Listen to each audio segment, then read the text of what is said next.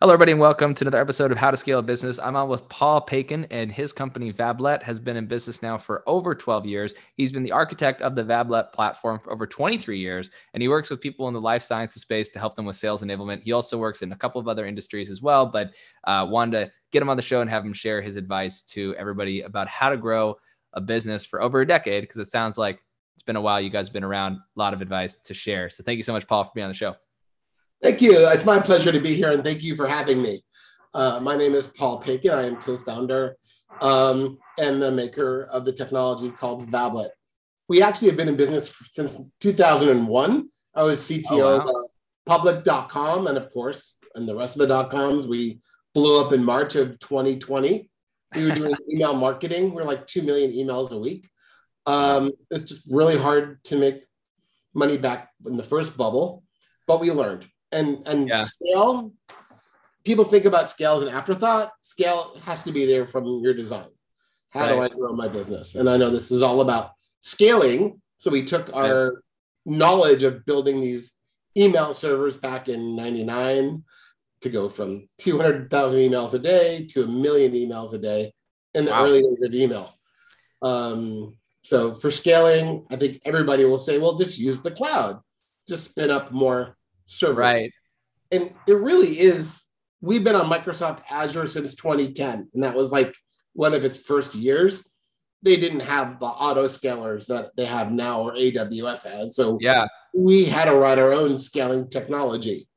Mm. But you still need to architect your solution so it can run on multiple servers. And in the yeah. early days of running websites, you know, if you can get 5,000 people to sign up on your form, you are like thrilled we learned in 1996, I launched the first travel website called Travel Bug.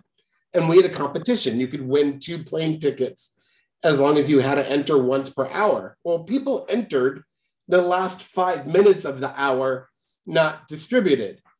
Mm. So, as a geek, we would be testing how many people can get on at once, but we never thought that everybody would jump on in the same window of time. Yeah. So we learned, yeah, you have to stress test whatever you're building. Think of it right. as a rowboat and it's filling with water and it'll dump over. So if you can just figure out where you find that nice little medium, then your boat won't capsize and no one gets hurt. um, so when the iPad came out, and this is in April of 2010, right. I actually just flown back to California from a business trip to New York. And it was 6 a.m. I got with my my then 13 year old daughter. We waited online for three hours at an Apple store. And they're like, they actually had people that would hold your place in line that you could go experience this new iPad technology. Oh, wow. so we would hold our place in line, and my daughter was like, This is great. And then mm. I immediately am buying two iPads, one for one of my developers and one for me, of course. Right. And um, I go, What's a popular game? And they said, Plants versus Zombies. Oh, yeah. This, this, was before the freemium model. You laugh. Right. right. And it was $9.99 to download, but that was so much cheaper than a Nintendo cartridge. Yeah. $29.95. And right. I'm never going to hear my kids say, I lost my cartridge. so that's so true. So we get Plants versus Zombies. And that afternoon, I took my son uh, to the California Science Center, which is about a two hour drive from Orange oh, County, oh, yeah. LA. And um, not one are we there yet. playing on the iPad. So yeah. Anybody that's heard that phrase never wants to hear that phrase again. Yeah. That's so, frustrating. Yeah. No, it's that's really interesting. And and you actually happen to know uh, Ajay Goel by chance with GMass? The name hits a I, have heard the name, but I don't. I can't. No, it's just he he's like another email veteran. Uh, he was just on the show recently. They they scaled to uh, 1.5 million users, and he's been around for 20 years uh, in the email game.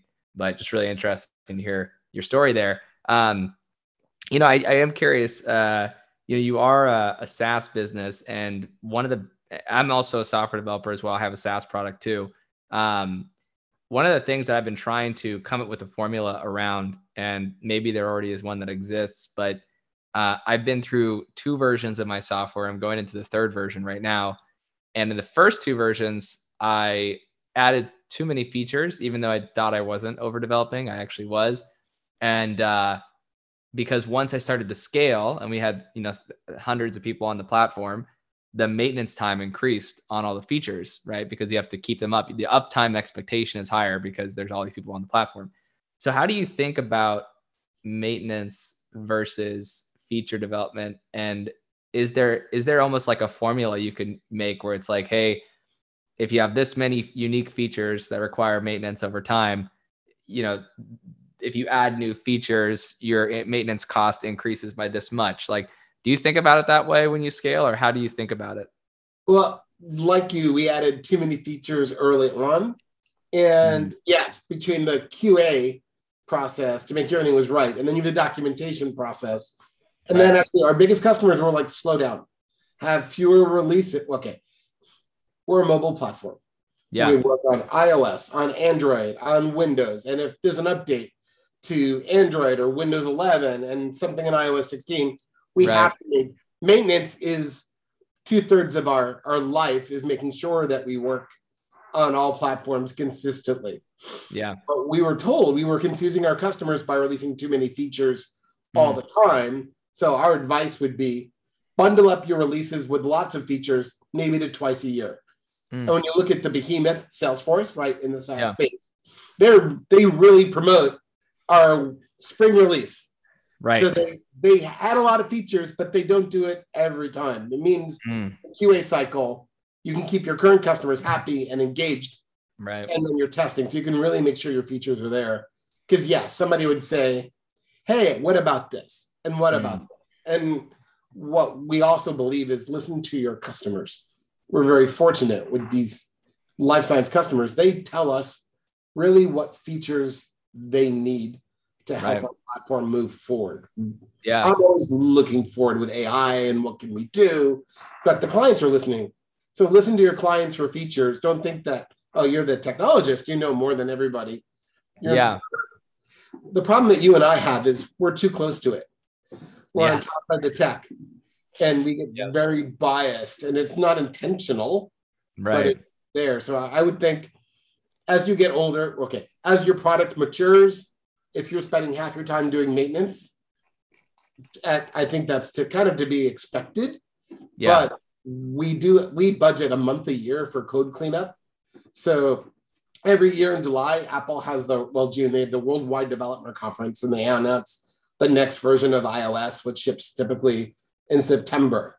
So we take mm-hmm. June as a month every year and we just go through all the code. Are there mm-hmm. libraries that we're using that are updated? Because something that can really bite you in the butt is you've used a three-year-old library and now it's not compatible with an right. Edge or it changes to Chromium. So yeah. it's it's not only are you are you adding too many features, you have to educate your features and tell your clients about your features, but the world is evolving around us. And I don't think yeah.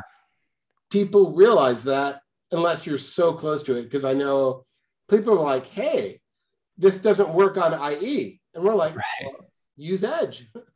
Um, yeah. we didn't support Edge. And now everybody's on Edge, but IE officially died two years ago. Yeah. But people didn't adopt it. Right. So That's we're close. And if you're building software, you need to make sure it runs on like Android version 10 and Android yeah. 11. Not everybody's on 12. Yeah. That's so true and I think you know it's it's interesting. I see you have different industries um, on here. I have actually a lot of marketing agencies that listen to the show because um, we have over four thousand in our uh, private and public uh, groups online. Um, how how how why why are they on there? Is is it because it's more like a partnership, or, or do you guys actually sell to them too? Um, because I know you said life sciences. So I'm just curious. Okay, so the, the thing we we like being lean and we're, we're it's nimble. We focus on the product. Yeah. We were a lot of our clients use agencies to create the content they put into our container. So to simplify what Vablet is, imagine I'm a pharmaceutical rep and I'm visiting a doctor and I yeah. want to tell them about my new drug. They use our platform because we can make sure that it's the right version of the file during that presentation. If you show an yeah. old file, you can be fined. Um, but creating all this really rich content. Did we want to be an agency? Did we want to be a SaaS company? Did we want to be one of the professional services firm. We want to be a product company and make a great product, which means we really just couldn't be an agency, which is all things to all people creating content. Right. So we Right. partner with agencies. So an agency will say, "Hey, I'm talking to this client, and I have all this collateral, and Yeah. they need to be able to present it." So we, the agency will actually bring us in and say, "We'd like to present you to this company," but the agency is the vendor of record. The hmm. agency really has that relationship they've worked on, and, and agencies don't like to give up their relationships No. at all. no. yeah, I have a marketing agency and the software product, so I'm very much familiar with this. Um, it's cool. I mean, honestly, I haven't heard anybody doing what you're doing with the focus on life sciences. Um, so it is almost kind of like a partner relationship with these marketing agencies to an extent.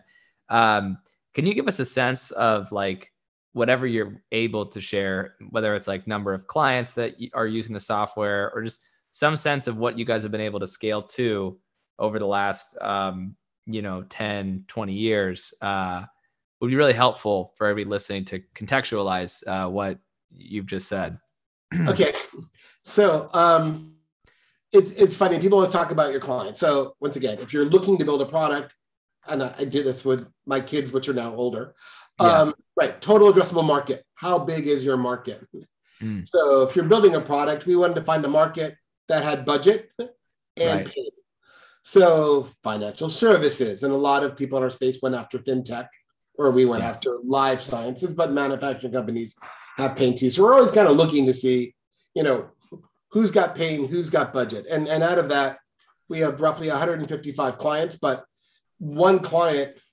can have 172 divisions so Yeah. we we don't try to be and we have 40,000 registered seats all the time in activity yeah. We didn't try to be in the millions of seats. And we didn't Right.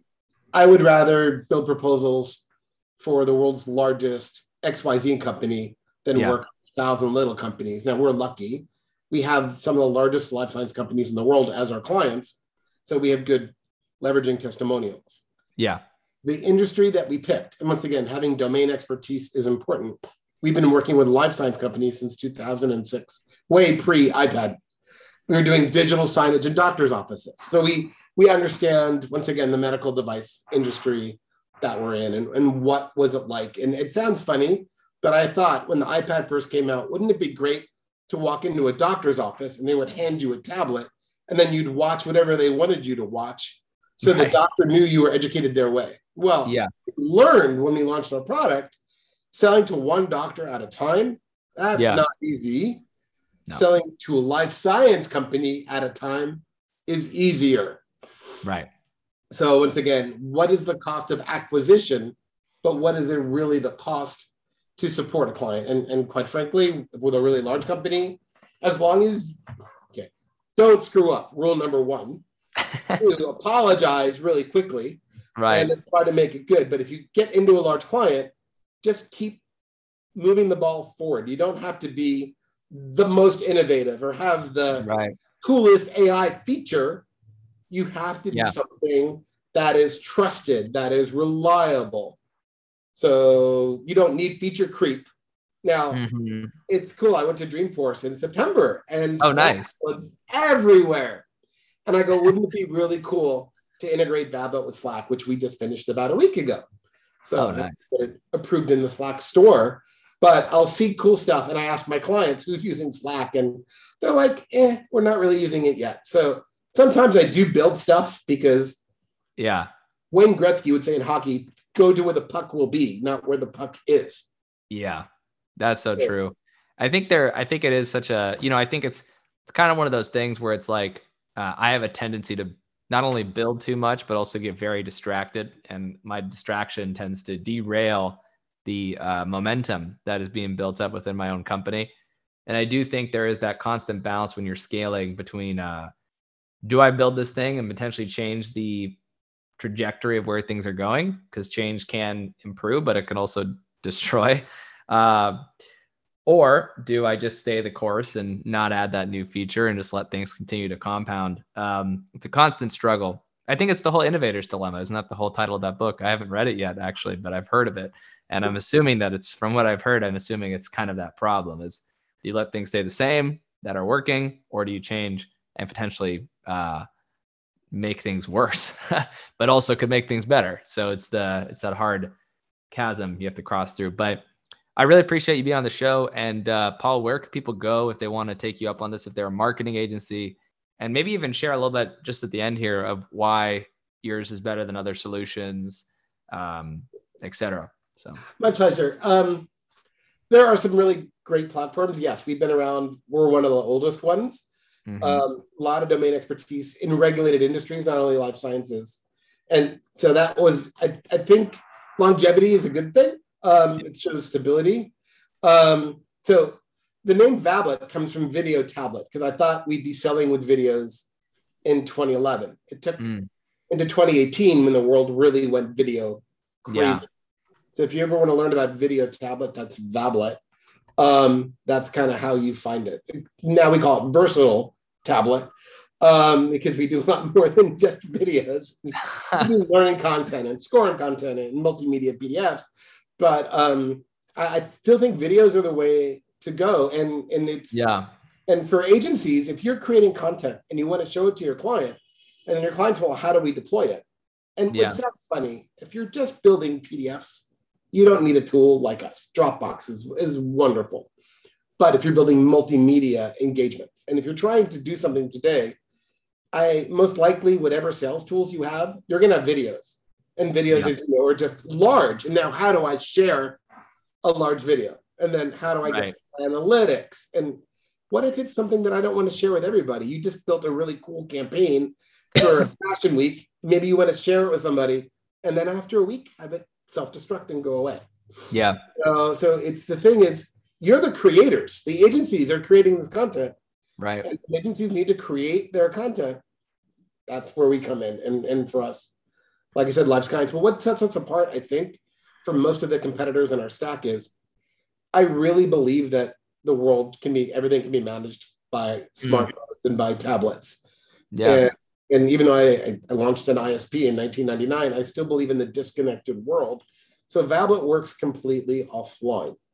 So, for example, if I'm meeting with somebody in a basement of a building and my contacts come from Salesforce, they're sitting on my phone or on my yeah. tablet. I present to you, I take my notes about my meeting, and then when I go online again, it'll synchronize in the background. yeah. The, in, in, in New York or in LA, where I used to live, sometimes you've got really, really good internet, and then sometimes the internet's not so good. Mm. So, and if you're in a sales presentation and you get 45 seconds for that elevator pitch in an elevator or five minutes, to me, I'd rather have the content sitting on my local device. Right. That's so interesting. That's so interesting. And especially, yeah, for these more uh, high tech or, or high uh, risk fields where they need to have all the right information and they need to have it at their fingertips. It's super interesting. So, um, again, thanks so much for being on the show. For everybody listening, definitely go check out Vablet, V A B L E T dot com, V A B L E T dot com. If you want to partner with him, he has lots of solutions for marketing agencies, but then as well, uh, life science businesses. That's the main focus. If you're a marketing agency that's working with life science business or you're in the life science space now, then feel free to reach out, go to the website, check it out. Maybe you guys can work together. So uh, thanks so much for being on the show, Paul. Uh, and we appreciate it. Thank you, Lucas. And thank you so much for arranging that and helping spread the word about scaling your business. Thanks.